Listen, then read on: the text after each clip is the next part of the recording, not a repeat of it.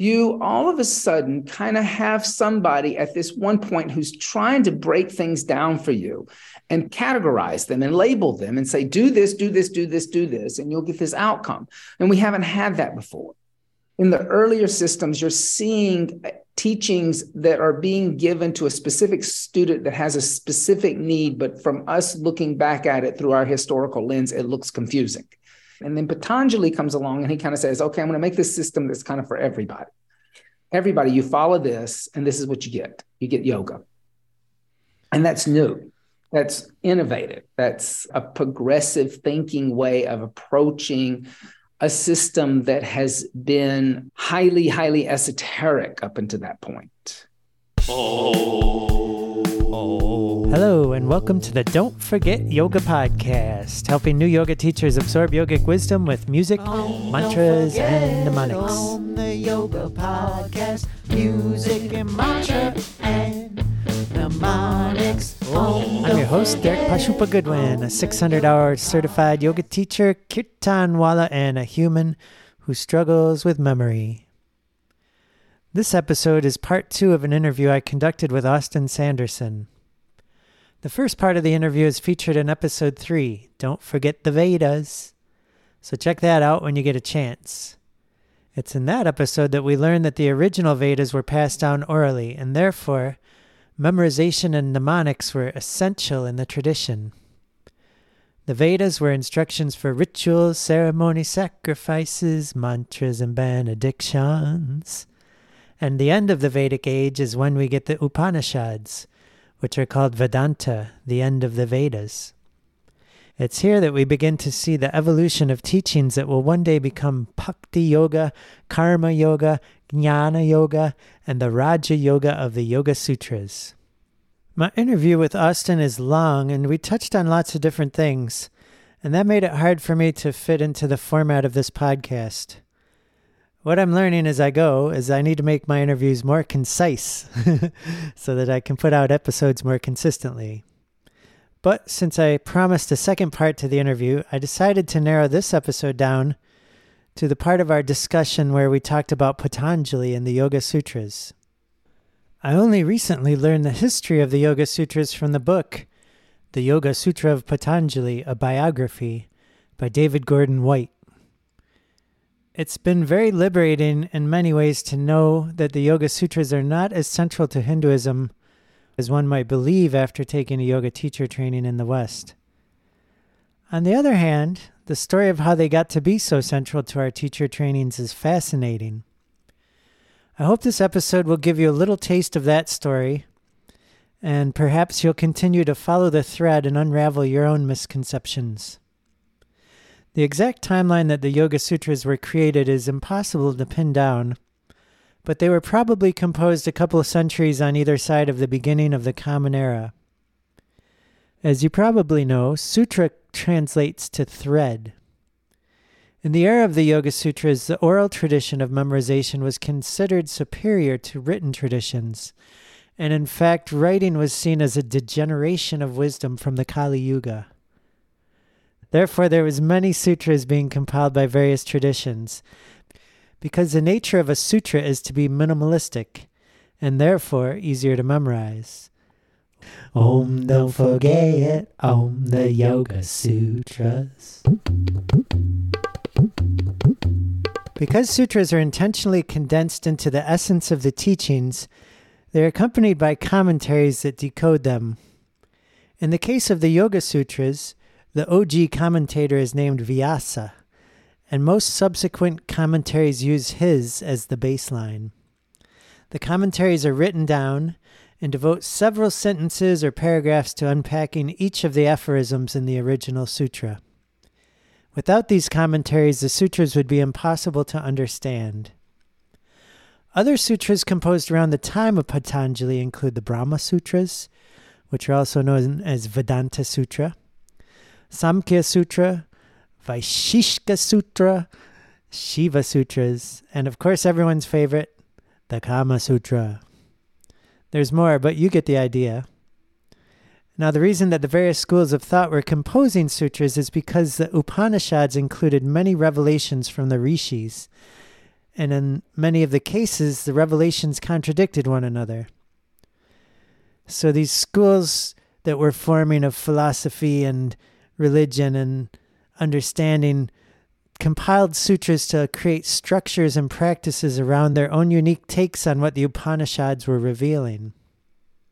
If you study the history of yoga, you'll find that it is closely related to a philosophical system called Samkhya that emerged in the same post Vedic age. And while yoga was mentioned a bit in the early Vedas, it was never really defined. Yoga and Samkhya are discussed at some length in the Katha Upanishad, a work of revelation that likely dates from sometime between 300 and 100 before the Common Era. Samkhya and Yoga are both dualistic systems that separate spirit, Purusha, and matter, Prakriti.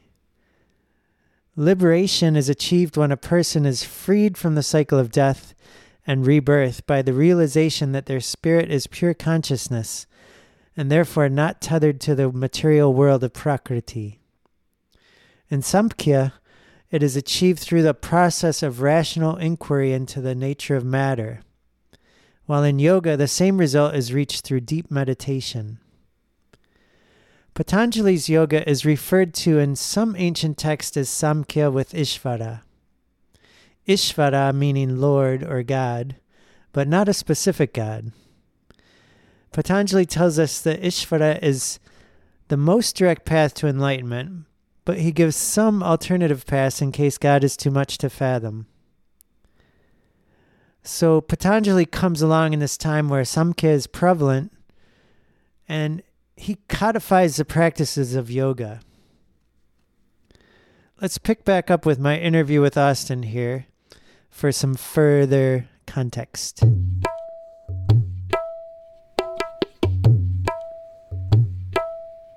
At this point, we do have many other schools forming of Indian philosophy, like Samkhya Yoga, Samkhya Yoga, which is a highly dualistic system, which believes that nature and this consciousness uh, or the supreme being is not on the same loci. Well, they share a lot, but obviously one becomes a system that many people can use and the other is a school of philosophy like plato or, or socrates. It's, it's an academic school of thought where people are getting together and they're setting around having dis- intellectual discussions about these ideas. But for Patanjali, you still have to have the discourse with the teacher because the sutra is so cryptic you're not going to just read three words and understand the meaning. So it's got to unfold and it's got to uncrumple and be shown to you. However, it is obvious that the discourse is less important than the actual action of working toward a state of meditation and a state where there are no fluctuations of the mind where one can then union with this thing that he calls Ishvara or the Lord. But he doesn't tell us what that is. He he really leaves it up to the person. And so it's it's also that uh, with him is a very modern approach where he's able to say, I'm not going to give you the specific name of a deity because we know that they existed by this time. He just says, You have to dedicate your life to the Lord. And I'm going to let you figure out what the Lord is. Oh, Lord, let me figure you out.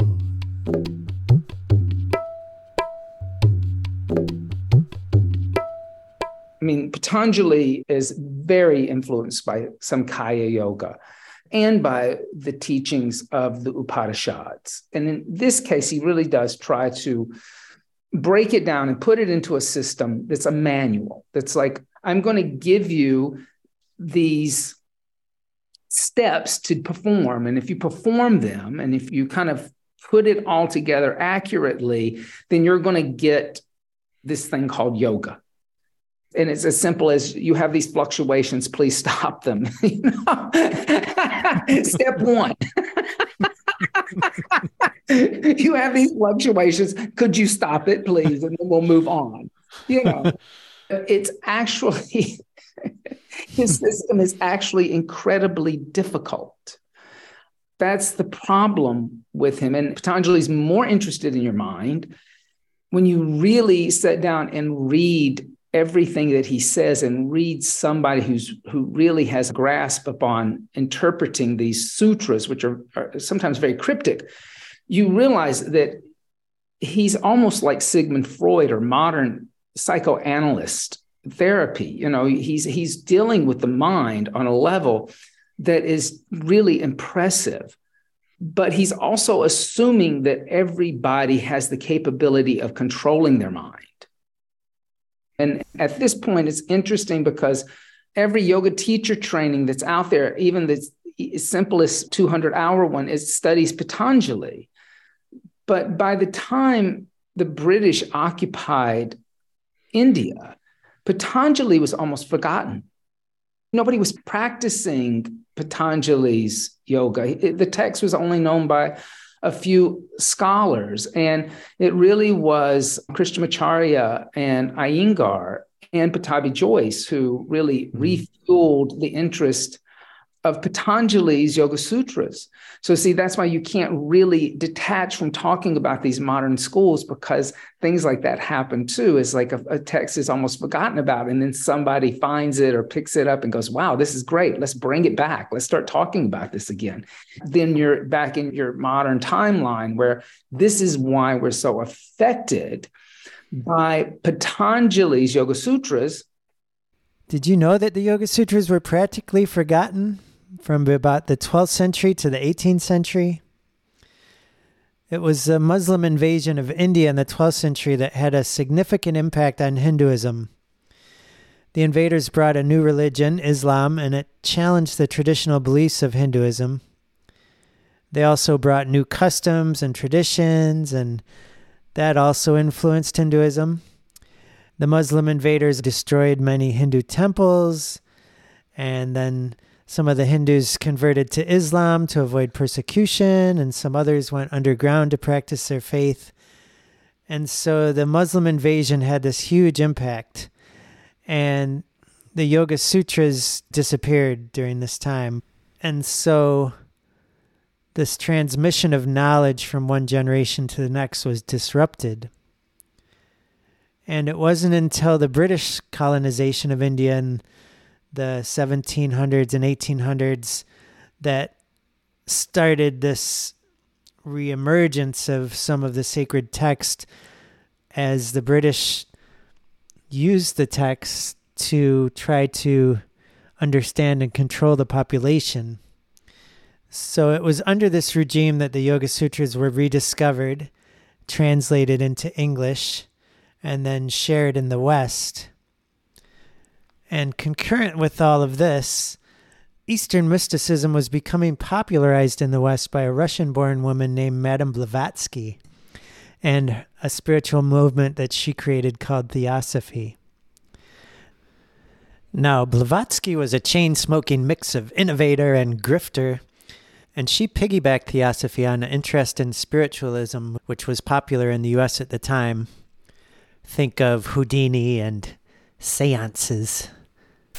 Beatrice, wife of Arthur, if you hear us from beyond the veil of death, knock three times and let yourself be known.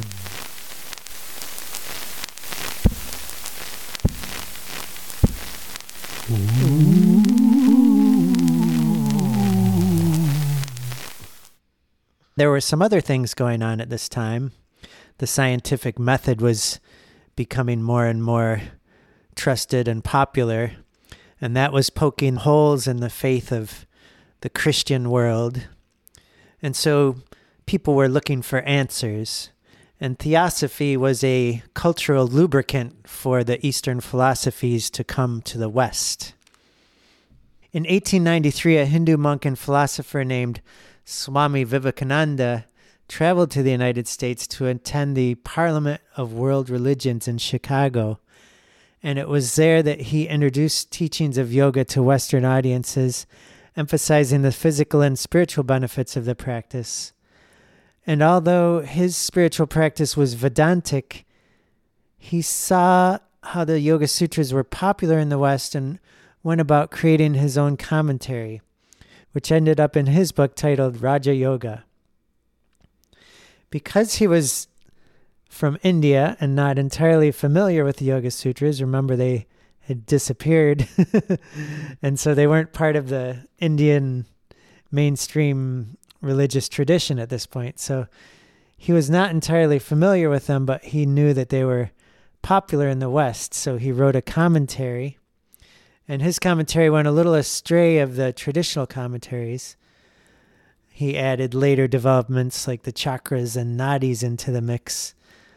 Nonetheless, it became a foundational commentary for the development of yoga in the West.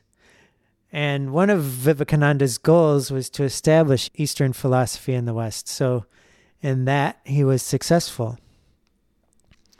The other Indian who can be credited with bringing Yoga Sutras back from obscurity is Krishnamacharya. Now, you may know Krishnamacharya is widely credited with developing the modern physical practices of yoga. He was trained in traditional yoga practices, studied ancient texts like the Yoga Sutras and the Bhagavad Gita, and then he synthesized this knowledge into a system of yoga that emphasized physical postures, breathing exercises, and which he believed could promote health and well being. Krishnamacharya mixed the ancient physical practices of yoga with Indian wrestling and British gymnastics and put it all together to develop the foundation of yoga asana practice as we know it today. Like Vivekananda, he borrowed from Western traditions to infuse and to popularize the Eastern ones. His students include many of yoga's most renowned and influential teachers in the West. There was Indra Devi, a female teacher who taught yoga to Hollywood stars in the 50s.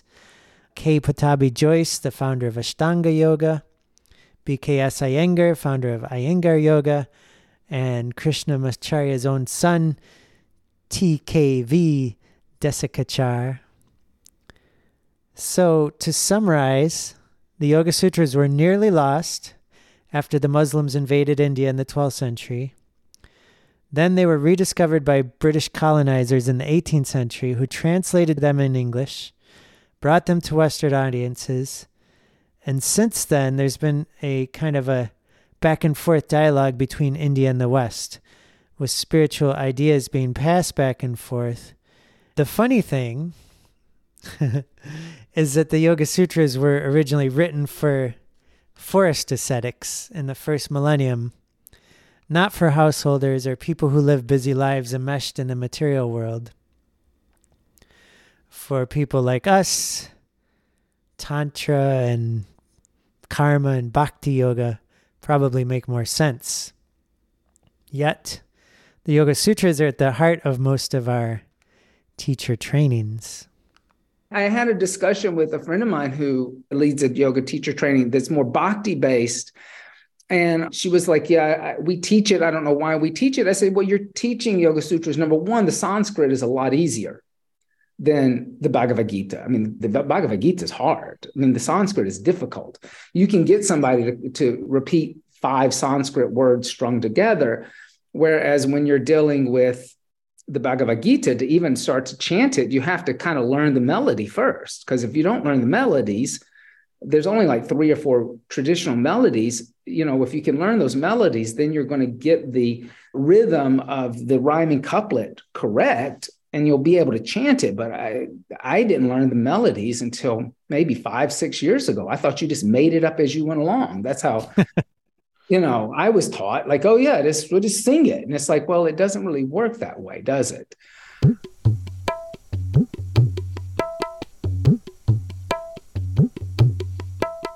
All right, yoga teachers, let's refresh your knowledge of the Yoga Sutras.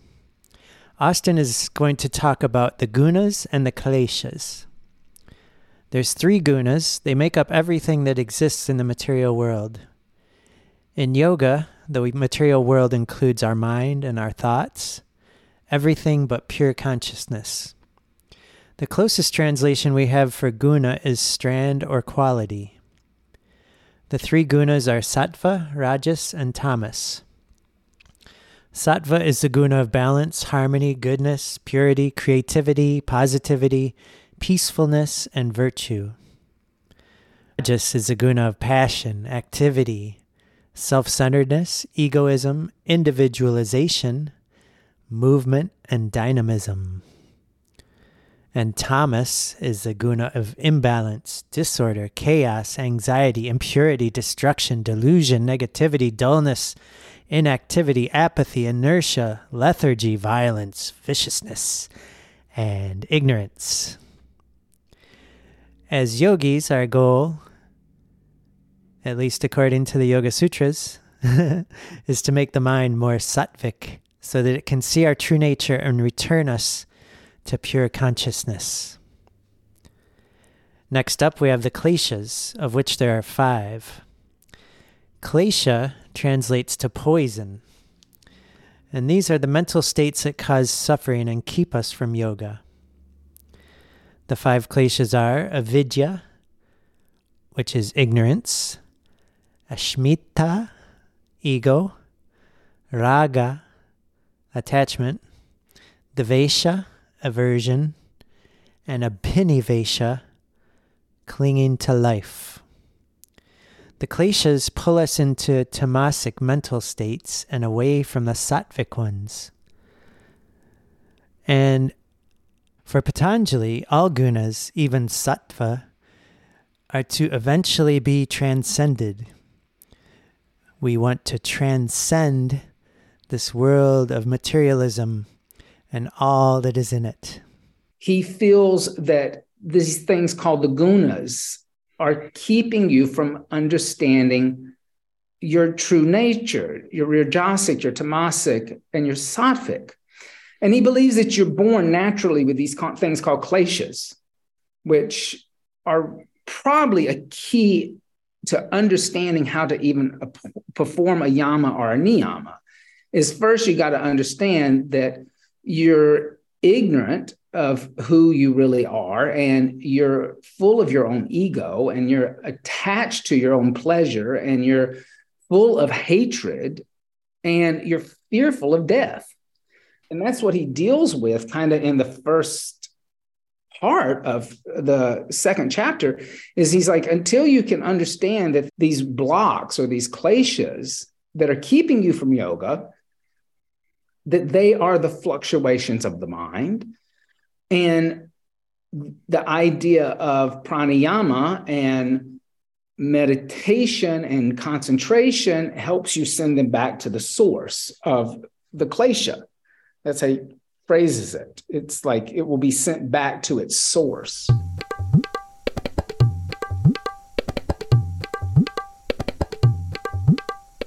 Next up, Austin's going to talk a little about the yamas ahimsa satya asteya brahmacharya aparigraha yama. The yamas are ahimsa, non harming, satya, truthfulness, asteya, non stealing, brahmacharya, sexual continence, and aparigraha, non grasping once you perform all these, once you understand these kleshas are in place, then you start practicing yamas, these restrictions, non-violation. It also you hear people interpret it as non-harming, non-violence. All are good. All are the same. You hear being truthful, not stealing, practicing brahmacharya, and that that's an interesting one. Like when he says brahmacharya, he's he's speaking of sexual continence. People have a hard time with that, Yama. It confuses them. But you have to remember in, in his time, you know, just a regular school teacher would have been called a charya, and a student would have been a brahmacharya. So a student being a brahmacharya is meaning they're focusing their attention on learning, not on, you know, hooking up. We don't really understand that that's what kind of would have happened. You wouldn't have gone to co ed learning at this point. It would have been like, you know, the boys would have been over here, the girls would have been over there. And you wouldn't have been thinking about sex at that time. So the idea of restricting sex would have been important to him only because it helps you take note of what you're doing and focus more and not have an external um, distraction happening, which is a fluctuation of the mind. And then finally, you know, not gripping, you know, don't grip, allow things to be fluid. So he gives you these like really kind of austere, hard things to try to accomplish within the first yamas. All right, listeners, are you ready for austerity? Have you achieved familiarity? Or do you need some more clarity? well, much of what we encounter in the Yoga Sutras is useful and gives us ways to understand the world and to understand our own minds. But at its core, it's an instruction manual for ascetics and forest dwellers. If your goal is to teach group yoga classes or to spend time with your friends and family, it's not really written for you. And that's okay. Let's look at these yamas, for instance. Patanjali and the early commentators are very clear. Ahimsa means non harming, and it includes strict vegetarianism. No exceptions. And brahmacharya means no sex. No exceptions. It all has to do with stilling the fluctuations of the mind. Yogash vritti nirodhah. Rotting flesh is tamasic. One cannot eat it and create a sattvic state of mind in meditation, according to Patanjali.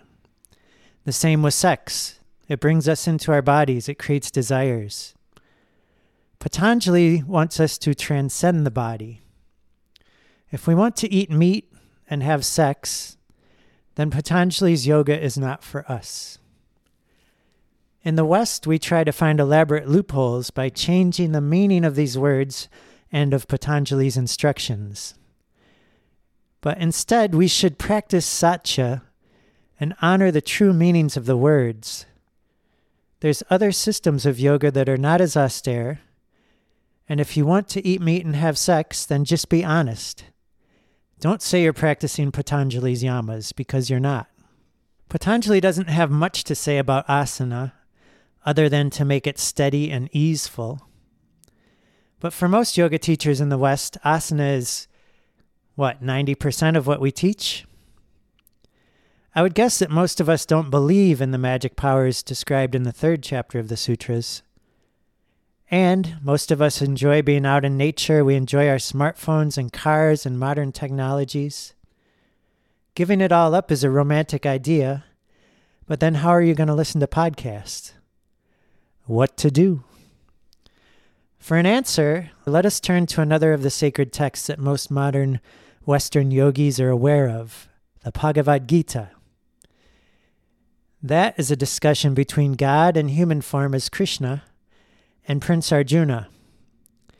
In the third chapter, third sloka, Krishna says to Arjuna, In this world, since time immemorial, I have created a twofold path, O sinless one. The yoga of knowledge for contemplative individuals, and the yoga of action for yogis. In Hinduism and in Buddhism, you will often hear the term householder. It means one who participates in the material world, goes to work, has children, and yet still can lead a spiritual life. For the householder, the path of asceticism is not practical.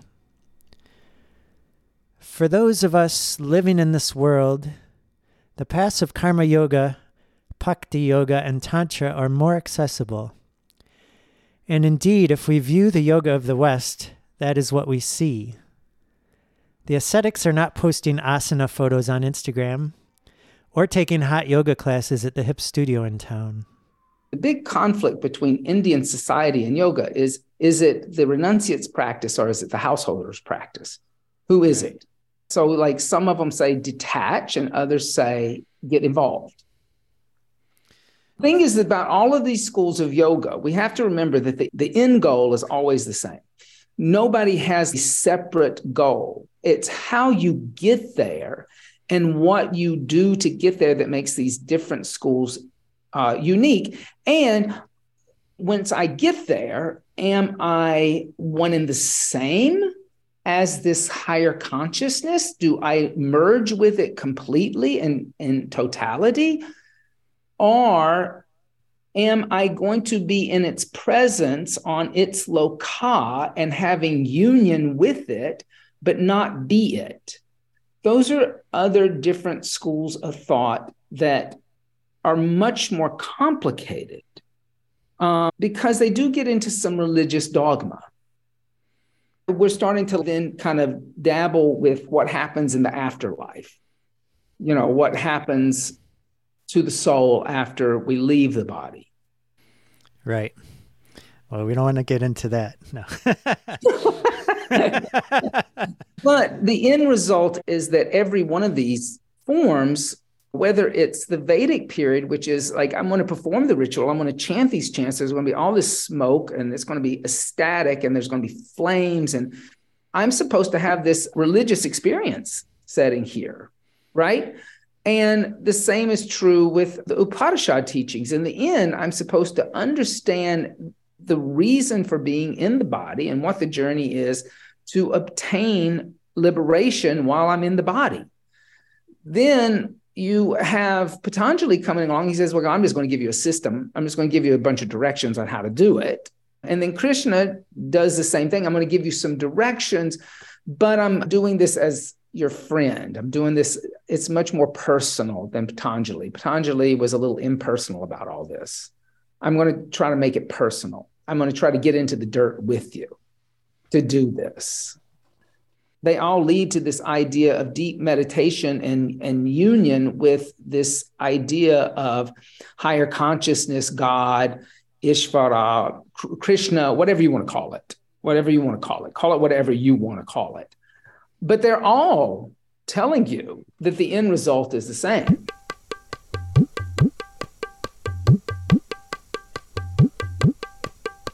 All right, that's it for Patanjali. I hope that sheds some light. The Yoga Sutras are important and have relevance, but we should understand their historical context. At the end of each episode, I do like to ask my guests if they have any advice for new yoga teachers. Since the discussion Austin and I had covered many schools of yoga, his answer references the notion that we should, as much as possible, be aware of the various schools and what separates them. I hope that the two episodes that I did make with Austin will help clarify some of that. And just know that his answer is in that context. And then, as a young teacher, I think you have the capability of when you are talking to students, if you understand these different systems, you can talk to people on different levels. You know, you're not dogmatic, you're not a fanatic you're able to kind of like say to somebody, if somebody says to you, Well, I really, really like Buddhism, I really am attracted to Buddhism, I would like to know more about that. You can say, Well, I'm not the person to really be talking to, but my friend over here is a wonderful Buddhist teacher. Please go see them. You know, because they're seeking something that maybe you don't offer. So we should be supportive as yoga teachers. We're not in the business of conversion. we're in the business of helping people, pointing people in the right direction. That's all we're in, in the business of. Well, now I'm in the business of wrapping up this episode. Austin, along with his partner Bobby, are the owners of Urban Sadhu Yoga in Jersey City, New Jersey. They offer online and in person yoga classes, workshops, and teacher trainings. Check them out at urbansadhuyoga.com. Sadhu is spelled S A D H U.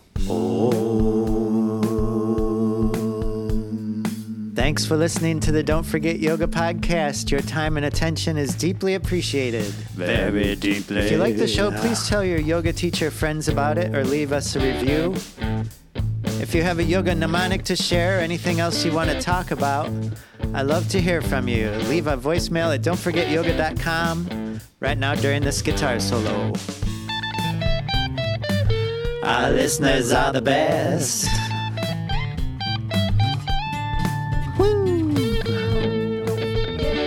Till next time. Refrain from being someone else's pain or, disdain. Keep your third eye on, the game. Each your lines main. Train your brain until yoga easily remains. In other words, Don't forget, no, don't forget. don't forget it. Mnemonics.